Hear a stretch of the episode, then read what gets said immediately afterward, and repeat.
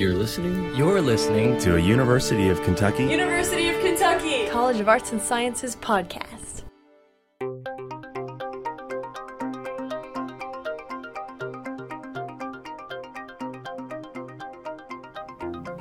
The University of Kentucky recently announced big upgrades to its supercomputing infrastructure. This means more power for researchers across the campus working on some of the questions that have puzzled us the longest. One such researcher is Professor Gary Ferland of the Physics and Astronomy Department. Since the late 1970s, he's been using computer modeling software to carry out experiments that would otherwise be impossible. With his widely used program Cloudy and UK's high tech supercomputing infrastructure, Ferland and his students have been able to help answer some of the biggest questions facing astronomers, as well as our society.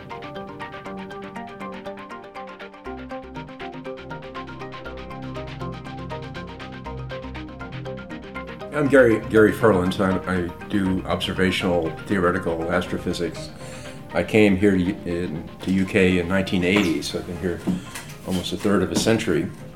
And what I've been doing is computer simulations of things to go out, go on out in the sky, things to go on out in the cosmos.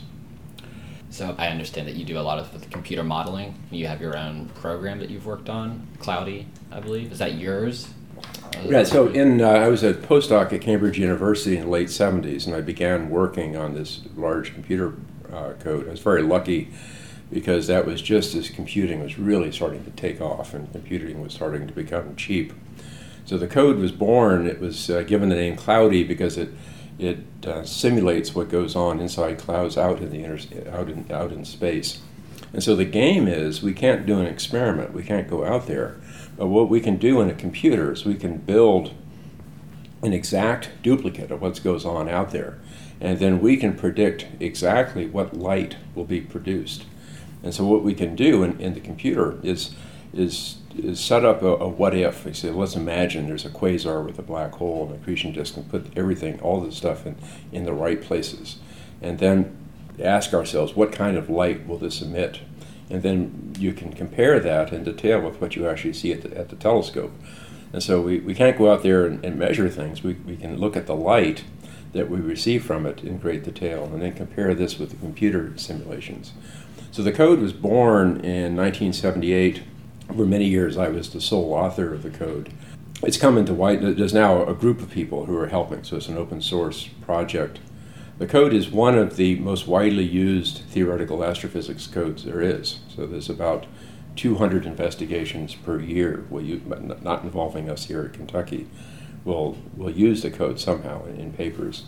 It's very, very heavily used because astronomers are in the business. Our game is to take the light and try to understand what, what it's trying to tell us. So the code is out there. It's open. It's open source. Anybody can uh, can download it. You could you could compile it on a Windows machine or a Mac. Uh, you can you could you could easily run a model in a couple minutes on a you know modern laptop. But your background was you came to the programming from the astrophysics side of thing and kind of fell into the computer part of it. You weren't like a programmer. Well, see, when I started, there wasn't really computer science wasn't really a science yet, and so everybody was self-educated. We just made it up as we went along, and so I was an astronomer. There were no computer science courses when I was an undergraduate, and uh, I mean I was a physics major, so I took math and, and physics courses. Uh, so we were all self-educated. The computers were slow and primitive, so you could you could learn by, by doing. And the thing is very different. You know, that was before terminals, and so what you would do, you would have to go someplace. You'd go to a special room to run your program, and so it became a very social experience. There'd be 20 people there running their program also, and you would you would work on your program a bit, then submit it to the computer and stand around for 15 minutes before you got the results back with all these other people. And so it was a, a community that we, we miss this now. Nowadays, computing, you sit down with your computer screen, your keyboard, all by yourself. Don't talk to anybody all day long. At that time, it was a, a, a very, very social environment. We all helped one another, so we, we learned from each other.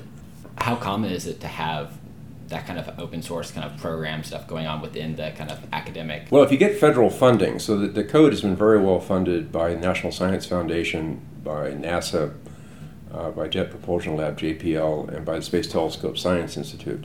And so, by federal law, anything you do with federal funds is open. everybody can everybody has a you can't have a secret if you have a federal grant, and so any code developed with a federal grant is going to be open at some level. Now we've very aggressively pushed making it open, make sure that it works, and make sure there really are instructions. That that's less common, but astronomers are not in it for the money. So there's a sense that we make the world better, or we're answering a, a, a deep human question, the questions about origins, what's going on around us.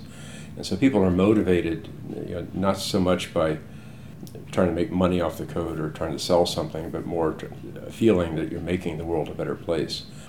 UK just announced all the kind of upgrades to their supercomputer cyber infrastructure that they have here.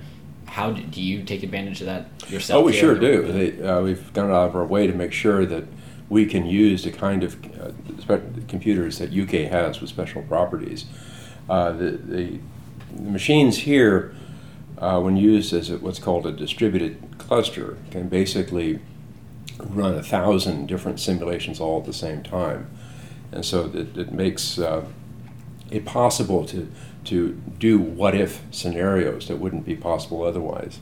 The problem we have is always you know, the, the, the answer 42 is the answer to many different questions. It's answer to 7 plus 35 is the answer to 21 plus 21. So there's always a question. We know the answer. We know the light that came from an astronomical object. We're trying to figure out the question. So we set up a what if scenario inside the computer and then compare that with what is going on in front of our telescopes. And so, with the very, very powerful computers like they have in McVey, we can set up a thousand what if scenarios all at one time. And then, and then uh, by controlling all these, these scenarios, update the what if, and, and then try to home in on what's actually happening out there. So, it's a spectacular improvement in the analysis that we can do. To, and what, what kind of time frame does that take with this? Like for these like what if scenarios, are the ones that you're running, is the, are these things that, that you plug it in and you get an answer, or is it something that you have to wait a period of time? The the a typical single scenario might take uh, ten minutes on the on one single processor over there. Uh, some cases it may take an hour. Uh, so they're they're they're a fraction of a day, and, and you can do ten or hundred in, in one day on one processor.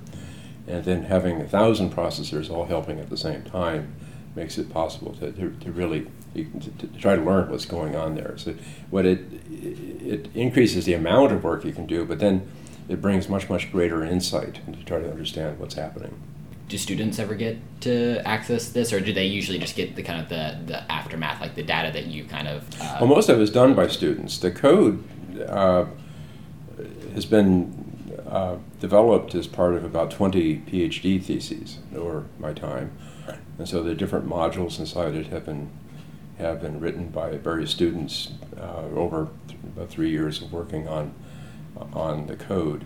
And so right now, most of my computing is actually being done by graduate students. So that they uh, a different kind of distributed computing. A different kind of distributed computing, and uh, something that it's a lot of fun. We get we get to the results is there anything that you haven't been able to do, you know, through limitations of technology and computing that you haven't been able to do that you kind of see are starting to become possibilities?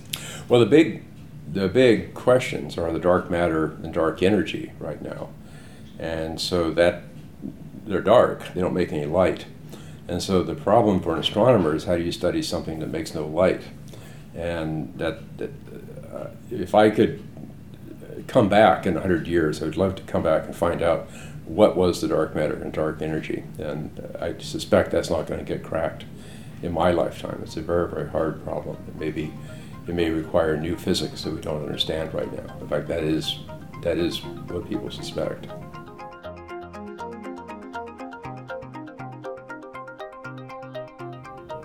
Thanks for listening, and thanks to the College of Arts and Sciences and the Department of Physics and Astronomy for making this podcast possible.